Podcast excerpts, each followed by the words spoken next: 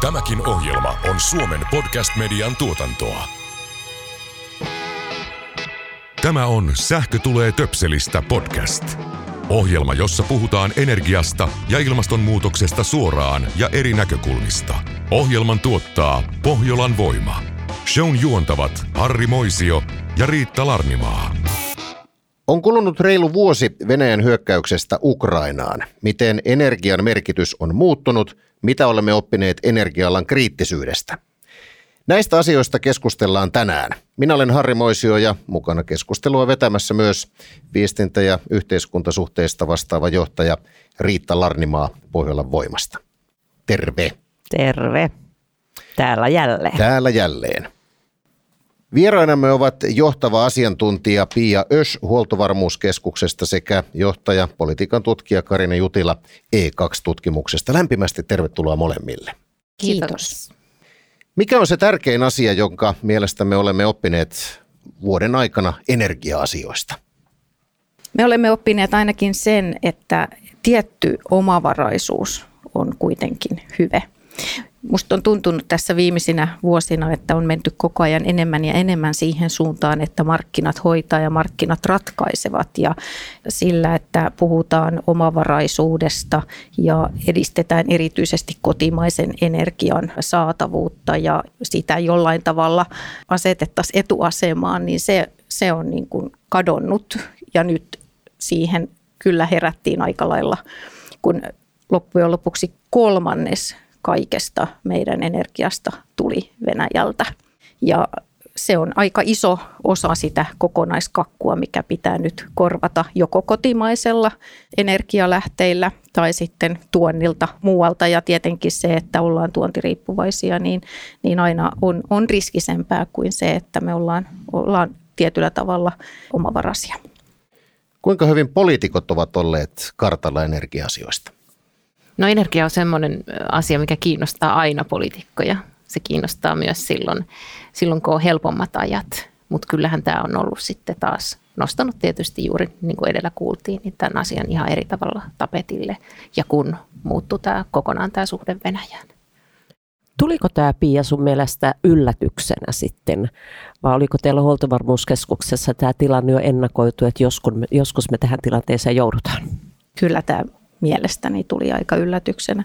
Tietenkin ollaan Suomen aina ollut hyvin varauduttu, että onhan meillä niin kuin viiden kuukauden käyttöä vastaavat fossiilisten tuontipolttoaineiden varastot, mutta nyt me olemme siinä haasteessa, että miten me saamme nämä kotimaiset polttoaineet korvaamaan sitten tätä, tätä Venäjän tuonnin katkeamista. Niin, minkälaisia uusia asioita te olette joutuneet huoltovarmuuskeskuksessa miettimään? No me olemme jo joutuneet äh, miettimään sitä, että miten me varaudumme esimerkiksi nyt siihen kaasun saatavuuteen. Muun muassa ihan tietysti nämä Nord Streamin räjäytykset niin osoitti sen, että kuinka haavoittuvaisia me ollaan. Meillä oli ainoastaan sitten se yksi tuontiputki putki tuolta Viron suunnasta ja sitten me olemme joutuneet miettimään, miettimään kotimaisten polttoaineiden varmuusvarastointia. Olemme perustaneet historian ensimmäiset turpeen varmuusvarastot ja tavallaan nyt juuri mietimme sitä, että miten me teemme jotain vastaavaa tälle energiapuulle. Eli kyllä me ollaan jouduttu heräämään niin kuin siihen, että emme voi luottaa myöskään siihen, että vaikka polttoaine on tässä kotimaassa, niin että sen saatavuus olisi aina, aina taattu.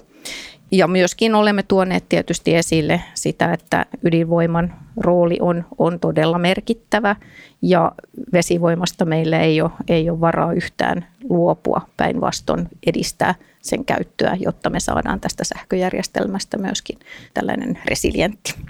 Oletteko joutunut myös toimintatapoja miettimään, että hiili, joka oli aikaisemmin se varastoittava polttoaine, niin se oli pitkään varastointikelpoista polttoainetta ja jos olen ihan oikein ymmärtänyt, niin turve ja metsäenergia eivät ole sillä tavalla varastointikestäviä. Mm. Joo. Joudutaan miettimään nimenomaan sitä, että meidän pitää olla niin kuin lähempänä sitä polttoainemarkkinaa, miten me se sitten tietyllä tavalla niin kuin hoidamme. Me emme toki voi olla markkinahäirikkö, eli täytyy olla, olla tietyllä tavalla semmoinen valtion puskuri olemassa niistä polttoaineista, mutta että koska ne on huonommin varastoitavia, niin on otettava huomioon se, että niiden kierto pitää olla sen vuoden, kahden, kolmen sisään, jotta, jotta tota, niin ne varastot – säilyttävät lämpöarvonsa ja käytettävyytensä ja sen puoleen meillä pitää olla tällainen hyvin hajautettu järjestelmä, hyvin lähellä itse niitä polttoaineen toimittajia ja käyttäjiä ja sopimukset heidän kanssa jollain tavalla siitä varaston kierrätettävyydestä. Eli polttoaineellekin tulee siis parasta ennen päivämäärä. Kyllä, se on ihan totta joo aikaisemmin sillä, sellaista ei ollut ja niin kuin tiedetään, että kivihiilet ja öljyt kyllä säilyvät ja, ja tota, nyt me tullaan sitten siihen tilanteeseen, että, että meillä on, on tällaista huonommin varastoitavaa, joskin sitten tietysti niin kuin omasta maasta, missä, missä, millä on oma arvonsa. Minkälainen tämä kulunut varsin kriittinen vuosi on ollut politiikan tutkijalla? Työtä täynnä, voi sanoa. Meillähän eletään niin kuin kahden peräkkäisen kriisin ei keretty toipua koronasta ja sitten tulee seuraava kriisi ja, ja semmoinen kriisi, joka horjuttaa kansalaisten turvallisuuden tunnetta ja pistää tietysti myös politiikan agendaa uusiksi. Julkiseen keskusteluun tulee aivan uudet aiheet. Hirveän paljon vakavia sävyjä ja ilmiöitä, joita pitää selittää. Mutta mä yritän, jotta tämä niinku maailma olisi aina toivoa täynnä, niin mä haluan ainakin omassa työssäni tuoda esiin sit myös niitä myönteisiä puolia, mitä kriiseihin ja kauheuksiin liittyy. Ja jos ajatellaan niin kuin tätä aikaa, niin kun me ollaan edetty pitkä pätkä tämmöistä kiivailun ja polarisaation aikaa, niin kriisien aikana sitten taas kansalaiset ja ihmiset löytävät toisiaan, huomaavat mikä elämässä on tärkeää ja myös joltain osin poliitikot löytävät toisiaan. Ja myös mikä on kiinnostavaa, niin tämän Ukrainan kriisin yhteydessä, niin suomalaiset on antanut myös päättäjille myönteistä palautetta. Ja sehän on hirvittävän harvinaista, koska poliitikkoja ja päättäjiä yleensä kritisoidaan armotta. Mutta nopeat reaktiot Ukrainan hyökkäys, tai Ukrainassa tapahtuneeseen hyökkäyssotaan. Ja myös tämä NATO-prosessi on meidän tutkimusten mukaan semmoisia, joista kansalaiset antaa myönteistä palautetta päättäjille. Toimittiin ripeästi ja, ja yhdessä. On joskus kuullut sanonnan, että kriisin tullessa kansa ikään kuin liittoutuu johtajiensa kanssa, niin tämä on siis tosiaan toteutunut Suomessa ainakin jossain määrin. Joo, kyllä. Ja mehän huomattiin se myös silloin koronan alussa, silloin keväällä, että, että ihmiset ryhmittäytyi television ääreen ja katsoi uutisia ja kuunteli ohjeita ja mehän oltiin hyvin niin kuin samassa rintamassa. Ja nyt viime, viime keväänä tuon Venäjän hyökkäyksen jälkeen, niin mehän taas löydettiin toisemme ja tavallaan hyvä puheyhteys keskenämme.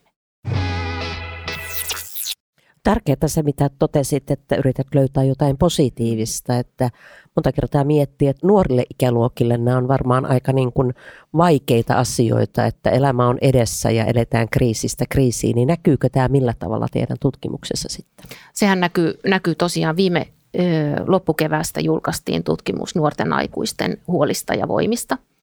Ja Eronen ja Jenni Simonen veti meillä hienosti tutkimushanketta ihan poikkeuksellisin isoilla aineistoilla. Ja siinä oli mukana myös sekä tämä korona, että sitten kerettiin saada aineistoon myös Ukrainan, Ukrainan sota.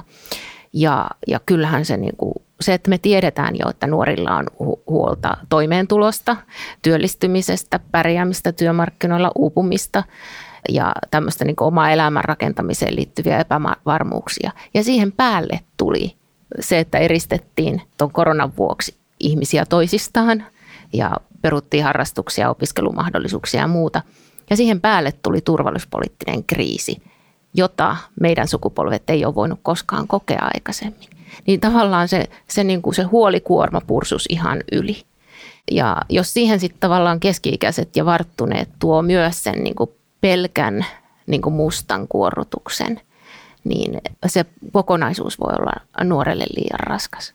Ja tätä meidän pitäisi miettiä myös julkisessa keskustelussa. Että, että löydetäänkö me jotakin uutisarvosta vaikeana aikana myös, joka on niin aidosti myönteistä.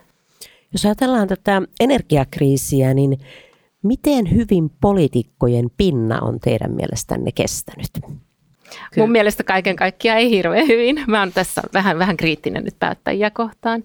Tietysti niin kuin kansallisen politiikan tasolla, niin Suomihan edelleen toimii ennustettavasti ja, ja varmasti hyvin perustellusti, mutta jos katsoo niin poliitikkojen kykyä perustella asioita julkisuudessa, kestää ristipaineita, olla niin kuin mielipidejohtaja ja saman aikaan niin kuin rakentava ja tietoon nojaava, niin se, se ei ole parhaalla mahdollisella tolalla tänä päivänä.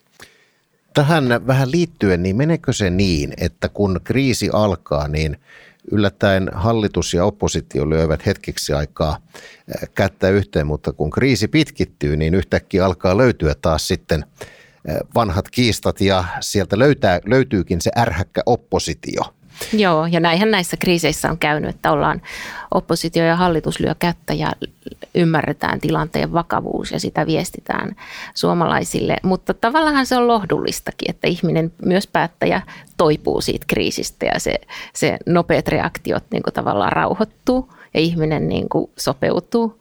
Ja sitten se politiikassa tarkoittaa sitä, että on tilaa taas niille vanhoille kiistoille ja vähän myös semmoiselle välillä semmoiselle joutavan päiväisyyksille. Niin, niin sen verran ehkä jatkan tuohon, tohon, että miten, miten on kantti kestänyt, niin kyllä ainakin äh, tuntuu, että tässä energiapuolella on niin kuin selkeästi ollut aikalaista myrskyä niin kansallisesti kuin, kuin tuolla EU-tasolla.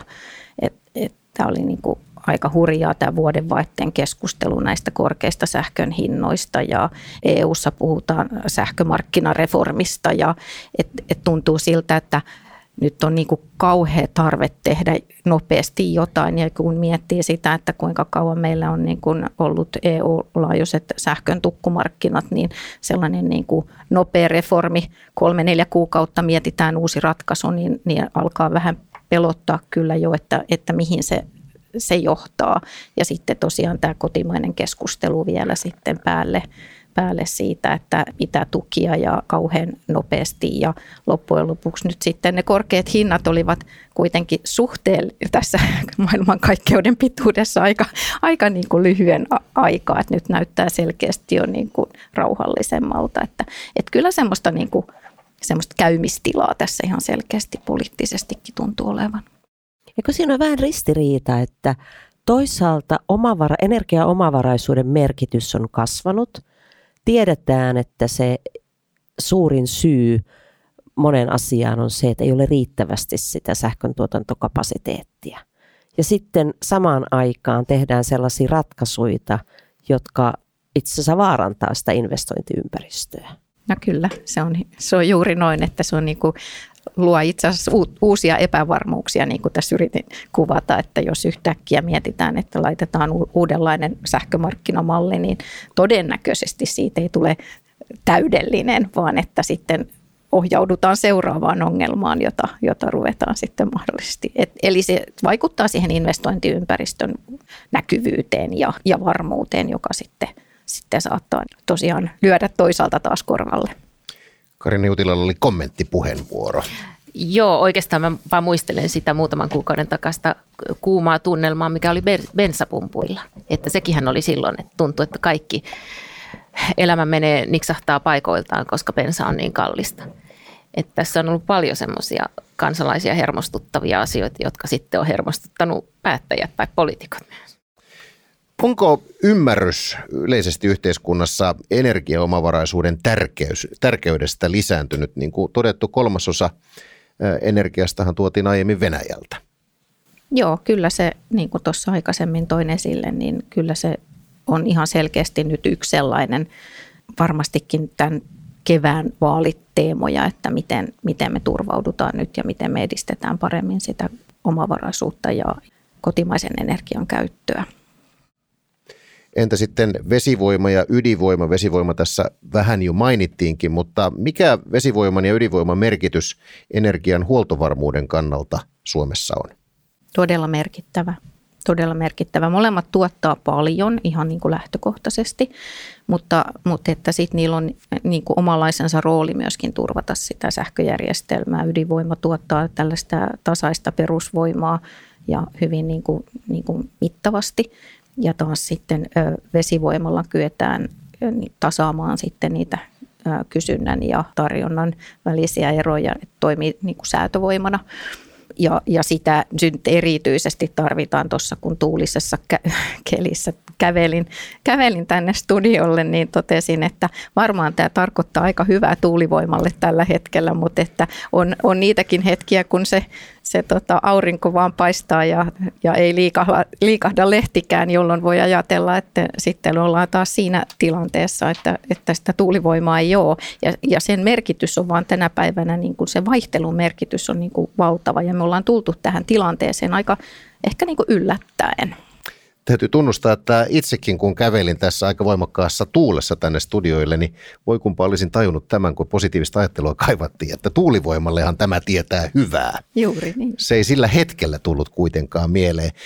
Mutta entä sitten kotimaisen puun ja biomassan merkitys ja ulkomailta tuodun? Mikä näiden, näiden suhde on? Täytyy sanoa, että mä olin itsekin vähän yllättynyt siitä, että, että, että viimeisen kymmenen vuoden aikana on panostettu todella paljon niin kuin puun energiakäyttöön. Ja se on ollut niin kuin tuulivoiman ohella se toinen ratkaisu lisätä uusiutuvaa energiaa Suomessa. Ja silloin seurasin jo alkumetreiltä sitä puun, energiapuun tuontia ja, ja totesin, totesimme silloin, että se oli ehkä noin kolmen prosentin luokkaa kokonaiskäytöstä – ja nyt tosiaan, kun lähdimme penkomaan tätä nyt sitten uudestaan tässä tilanteessa, kun Venäjän tuonti päättyi, niin, niin se olikin hurjaa, että se oli noussut ihan sinne niin kuin neljännekseen se tuonti. Ja siinä mielessä niin, niin tota, tällaiset kehityskulut, jotka tavallaan vähän niin kuin tulee huomaamatta, niin, niin, niin ne onkin sitten yllättävän riskisyyksiä sitten, sitten tilanteessa, kun, kun tota, tullaan tällaiseen kriisiin.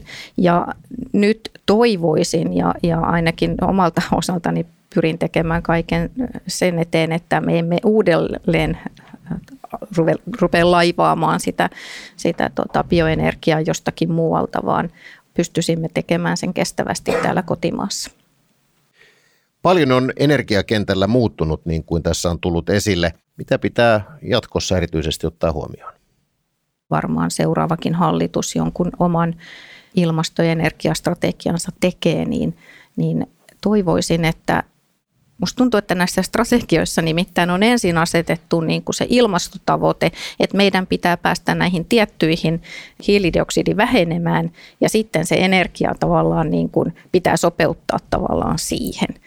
Mä haluaisin kyllä niin kuin energia-ihmisenä kääntää tämän niin kuin toistipäin, että me katsotaan niin kuin se, se semmoinen energiaturvallisuus edellä ja pyritään toki tekemään vastaamaan siihen, että, että me kannamme oman kortemme kekoon tässä ilmastopolitiikassa ja pidämme huolen siitä, että, että edelleen niin olemme siinä mielessä kestävällä polulla, mutta nostettaisiin oman arvon tavallaan se energiaturvallisuus, koska kyllähän tässä nyt silmät on avautuneet, että se energia, jos joku on niin kuin tämmöinen kansainvälinen kuin vallan väline, tämä on ollut erityisesti kyllä energiasota Putinin puolelta Eurooppaa kohtaan, että sitä mä toivoisin.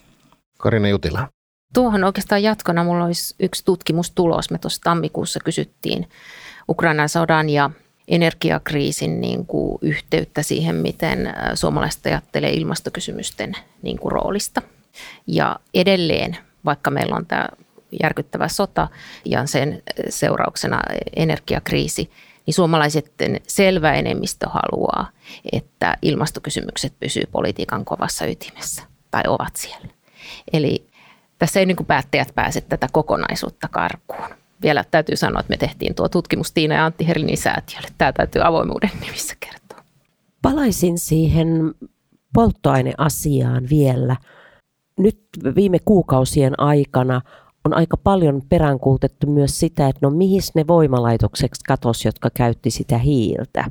Ja ilmastopoliittisista syistä tietysti hiilestä haluttiin eroon ja nyt sitten huoltovarmuuskeskus rakentaa huoltovarmuutta turpeen ja metsäenergian varaan.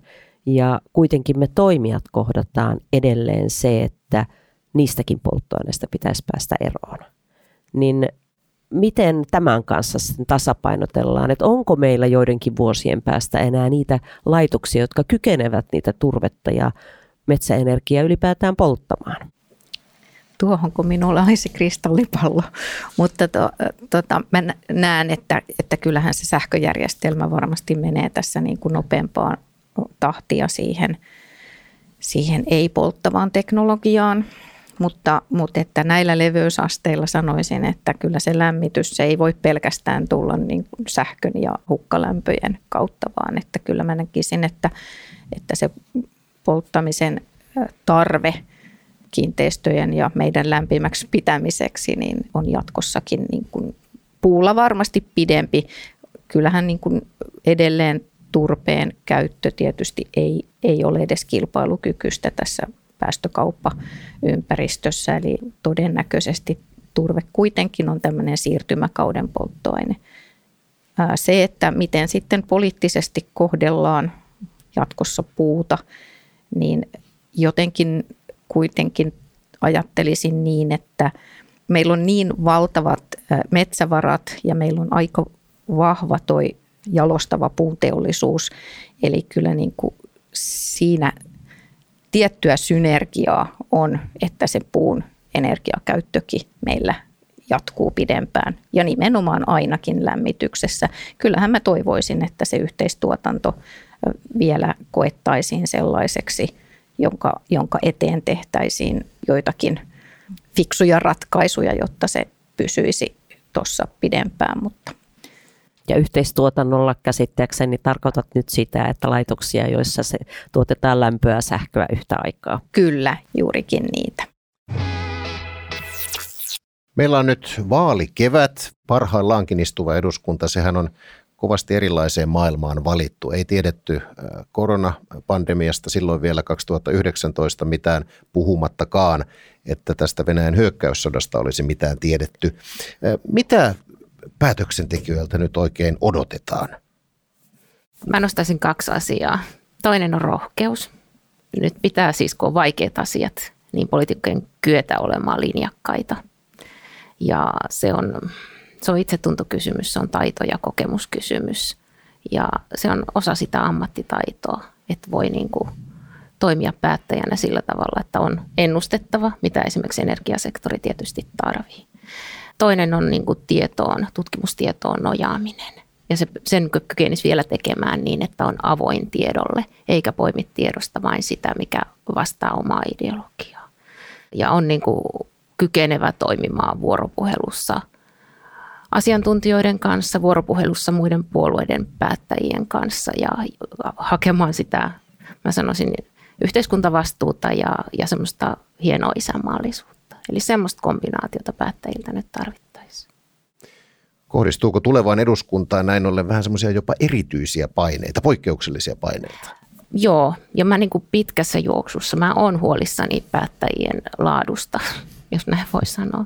Me tiedetään, että heitä valitaan 200, mutta onko he riittävän kovia siihen vaativaan paikkaan, kun kuitenkin viimeisen 15 vuoden aikana äänestäjät on priorisoinut välillä vähän hassujakin asioita niin kuin vaalikopeissa. Eli, eli ajateltaisiin niin, että he on niin kuin paljon vartioita. Ja kun me tiedetään ulkoiset uhat, jotka on niin kuin kuolemanvakavia, niin kyllä niillä paikoilla se, että, että ketkä on lainsäätäjiä ja ketkä päättää valtion budjetista, niin se on valtavan iso tehtävä. Kuinka helppoa tai vaikeaa poliitikon on nyt taiteella ilmastonmuutostavoitteiden ja samalla energiariittävyyden välillä? Tuo on valtavan kokoinen kysymys. Sä tiedät paljon mua paremmin, että mitä kaikkea siellä niin kuin kehittämisen ja innovaatioiden puolella on. Mutta kyllähän energiasektori on yksi niistä, jossa tapahtuu myös paljon. Puhutaan sitten tuulivoimainvestoinneista tai hmm. vetytaloudesta. Vetytalous tai, on nyt niin, noussut erityisen joo. paljon Että tota, sun kysymys oli vaikea. Mä vastaan niin, että et, et luotan, että tulee niin kuin kova porukka, joka pystyy energiapolitiikassakin, kun se on niin moniulotteinen ja niin valtavan tärkeä ihmisen näillä leveysasteilla pysyä hengissä, niin siinä on niin isoista asioista kyse. Ja sitten kun se on geopoliittinen kysymys ja turvallisuuspoliittinen kysymys, niin, niin ei se ole mitenkään leikkikenttä. Yksi tämmöinen kahvipöytäkeskustelujen aihe ainakin omassa kuplassani on ollut, että mikä tämän Venäjän hyökkäyssodan merkitys on ilmastotavoitteisiin pääsyssä. Vauhdittaako se kipeällä tavalla näitä tavoitteita? Niin. Toisaalta se niin kuin tekee sitä vauhdittamista, kun haetaan näille fossiilisille polttoaineille korvaavia vaihtoehtoja. Mutta tota, mikä on se aikajänne, niin on kyllä tosi vaikea. Ja ihmiset säästää nyt myös. Kyllä. Sehän on mahtavaa nähdä, miten, miten energiaa säästetään. Mietitään Joo. asioita uusiksi. Mutta kyllähän niin kuin sota sinällään ja se, mitä Ukrainassa sitten jälleen rakennusvuosina tulee tapahtumaan, niin kyllähän on ilmastonmuutoksen kannalta niin kuin surullisia asioita. No näinhän se on. Joo. Nyt semmoinen muotisana on vihreä siirtymä. Poliitikot mm. haluavat vihreään siirtyä, siirtymään, mutta niin me toimijatkin sinne haluamme. Onko niin, että liittyykö siihen vihreään siirtymään teidän mielestä sit niinku ylisuuria odotuksia, jos me ajatellaan vetytaloutta tai muita asioita, jotka on tärkeitä ja isoja asioita tulevaisuuden kannalta? Ainakin mä ajattelisin, että niissä voi olla vähän epärealistiset just nämä aikajänneodotukset. Että kun joku vetylaitoksen muurataan tämä peruskivi, niin ajatellaan, että no nyt se on täällä ja nyt se on ratkaissut nämä ongelmat. Ja kun tässä nyt itsekin alalla työskennelleenä jo lähinnä 30 vuotta, niin, niin tuntuu, että onhan tässä paljon tapahtunut, mutta kyllähän nämä niin kuin, kyllä se silti on surullisen totta, että se energia-alan kvartaali niin on, on enemmänkin se 25 vuotta että nämä asiat ei kuitenkaan tapahdu niin kuin, ehkä niin nopeasti kuin moni odottaisi. Mites Karina? Joo, mä uskon tässäkin isossa asiassa semmoisen osaratkaisujen tie, mm. niin kuin, jotta se tavallaan niin kuin ihminen pysyy mukana ja kokee tämän kaiken tekemisen hyväksyttäväksi. Näissä pitää olla hirveän kärsivällinen ja se on hirveän vaikea, kun on niin kuin tulenpalavista ja tosi tärkeistä asioista kyse. Mä katsoisin sitä, miten toimii energiaa paljon kuluttava teollisuus, mitä siellä tapahtuu Raahessa tai, tai muualla, että, että pystytään tekemään semmoisia niin suomalaisia ratkaisuja, jotka on myös globaaleja ja merkittäviä. Ja sitten samaan aikaan meidän koko julkinen sektori pystyisi olemaan niin kuin ilmastotalkoissa mukana. Puhutaan sitten rakentamisesta tai lämpötiloista tai mu- muusta. Ja kolmantena sitten, että mitä me itse kukin tehdään, koska kyllähän silloin niin kuin ollaan nyt nähty sähkön säästämisellä, hän on merkitystä. Se on kyllä, joo, se on monet yllättänyt, että se joo. voi olla noinkin mittavaa. Ja ajatelkaa, mulla tulee mieleen myös se, että kun me monesti sanotaan, että ei, ei yksilön tai perheen teoilla on merkitystä. Ja kun puhutaan pienestä kansakunnasta, ja nyt kun me ollaan jonkun asian takana yhdessä, vaikka me tultiin niin kuin säikähtäen siihen energiakriisiin, niin kuitenkin kun me tehdään siinä, niin sitten me nähdään, että wow, tällä kaikkien yhteisillä teoilla on näin iso merkitys. Mm. Onhan se niin kuin voimaannuttava. Se on hyvä konkreettisen, konkreettinen esimerkki. Kun kuuntelen teitä, niin vedänkö oikean johtopäätöksen, että samalla kun katsotaan sinne tulevaisuuteen ja juuri, että etsitään niitä uusia ratkaisuja, kuten esimerkiksi vetyy, niin täytyy kuitenkin kyetä elämään sitä hetkeä, missä me nyt ollaan ja hyväksyä se, että ne eivät ole silloin käytettävissä vielä. Ja se on varmaan päättäjillekin aika niin kuin haastavaa yhtä aikaa tehdä sitä molempaa. Mm. Näin se on ja tietenkin sitten, että kyllähän tämä hallituskausi neljä vuotta, niin juuri kun näistä aikajänteistä puhutaan, niin sehän on niin kuin lyhyt, että, että jos miettii sitä, että hallitusohjelma tehdään seuraavalle neljälle vuodelle ja yleensä se vielä niin kuin tietysti menee näin, että kun toinen hallitus painottaa jotain, niin seuraava haluukin laittaa uusiksi. Tämä, tämä on niin kuin vaikea, vaikea yhtälö tavallaan niin kuin tässä, tässä teknologian kehittämisessä ja semmoisessa määrätietoisessa etenemisessä. Ja sekin huomio vielä, että ihan se käytännössähän meillä ei ole neljän vuoden vaalikausi. Eli se viimeinen vuosi on rampa osittain, koska tehdään kampanjaa ja siellä on tämä levottomuus. Ja sitten taas vaalien jälkeen voi mennä kuukausiakin siihen, että päästään tehokkaasti töihin. Ja milloin on ensimmäinen budjetti, oikeasti sen uuden hallituksen näköinen budjetti sitten niin kuin toiminnassa, jos, jos sitä käytetään niin ohjausvälineenä. Että toivottavasti ei tule niin kuin liian sirpalemainen vaalitulos, että saadaan sellainen niin iso vaalitulos, joka antaa hyvän mandaatin tehdä pitkäkestoista politiikkaa myös ilmasto- ja energiakysymyksissä. Puhutaanpa vielä vähän populismista. Monennäköiset populistiset aiheet tietysti nousevat esille, kun vaalit lähestyy, mutta populistiset energiapuheet, minkä tyyppisiltä asioilta haluaisitte katkaista siivet tyyliin turve takaisin tai vihreä siirtymää pitää lykätä tai vastaavia? No tunnistatko? Tunnist... Onko tämän tyyppistä ollut jo? tunnistan ja mä tunnistan, kuin hankala tähän keskusteluun osallistua, mutta mä sanon niin kuin johdonmukaisesti vaan sen, että kun me tiedetään tämän planeetan rajat, niin sitten olisi hienoa, että eri sektoreilla toimittaisiin sen hyväksi, että, että täällä pystytään elämään. Mm. Joo, ja paljon painetta niin kuin luotu myöskin huoltovarmuuskeskukseen, että, että meidän pitäisi tietysti haalia – haalia nyt kaikki olemassa olevat voimalaitokset sinne meidän reserviin niin kuin ylläpidettäväksi, niin, niin kyllä mä sanon, että kyllä meillä rahat loppuu sitten sen tyyppisessä toiminnassa, että kyllähän niin kuin tietysti markkinoiden pitäisi, pitäisi tämä meidän energiaturvallisuutemme hoitaa, hoitaa että se on niin kuin ensisijaista. Toivon, että, että ymmärretään se, että meidän on mentävä eteenpäin eikä paluuta vanhaan ole – ja tehdään se vaan kuitenkin hyvin niin kuin, suunnitelmallisesti ja antaen, antaen investoinneille hyvät edellytykset ja tekemällä pitkäjänteisiä suunnitelmia. Edesmennyt presidentti Mauno Koivisto, hänellähän oli tapana sanoa, että kun emme varmuudella tiedä, miten tulee käymään, olettakaamme, että kaikki käy hyvin. Voidaanko ajatella, että kyllä meidän vielä hyvin käy? Kyllä, kyllä se täytyy tässäkin kentällä näin ajatella ja kyllähän me historiasta tiedetään, että kriisit, kriisit saa myös hyvää aikaan. Mä oon nähnyt niin kuin näiden kolmen vuoden aikana, että on tapahtunut jollain lailla semmoinen perusasioiden paluu. Ensin sen koronan seurauksena ja myös sitten kun sota on jauhettu meidän kasvoille, niin, niin me nähdään niin kuin mikä, mikä elämässä on tärkeää, mikä läheisissä ihmissä on tärkeää. Päästään käymään töissä, lapset pääsee kouluun Suomessa on hienoja asioita edelleen. Luonto on tullut lähemmäs. Ehkä semmoinen niin tähän teemaan liittyen, niin eri energia-asioistakin osataan puhua aika kansanomaisesti, jos ajatellaan päättäjiä. Ja, ja se on semmoinen, niin kuin, kans semmoinen kiinnostava asia ja siihen haetaan uusia ratkaisuja. Selviydymme ja. kriisistä entistä sivistyneempinä ihmisinä. Voisiko se näin muotoilla? Näinkin varmaan. Ja, ja omalta kohdalta voin sanoa, että, että huoltovarmuuskeskuksessa, kun työskentelin, niin ensimmäisen kahden vuoden aikana pohdittiin, että pitääkö huoltovarmuus brändätä jotenkin uusiksi, että onko se vähän niin kuin pölyttynyt. ja Tuli vähän niin kuin kaupan päälle se Tää, brändääminen. Mä, mä olisin sanonut, että nyt, sen, nyt se on kaikkien huulilla, niin tässä on ollut kyllä ihan kiva tehdä töitä. Ja kyllähän tämä siinä mielessä kriisi, kun aina kun yrittää jotain positiivista hakea, niin juuri se, että me keskitytään ihmisinä olennaiseen, niin ainakin itse huomaan sen, että kuluttamisen määrä on vähentynyt. Sitä miettii ihan eri tavalla kaupassakin, että mikä, oli, mikä on niin kuin tärkeää.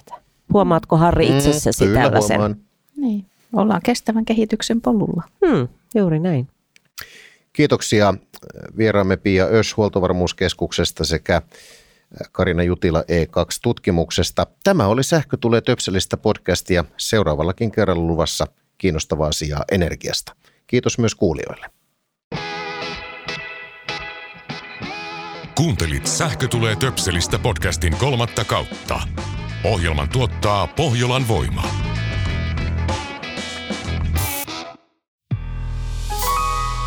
Tämän ohjelman tuotti Suomen Podcast Media. Jos pidit tästä ohjelmasta, muista seurata Spotifyssa tai arvostele ohjelma Apple Podcastissa, niin muutkin löytävät ohjelman pariin.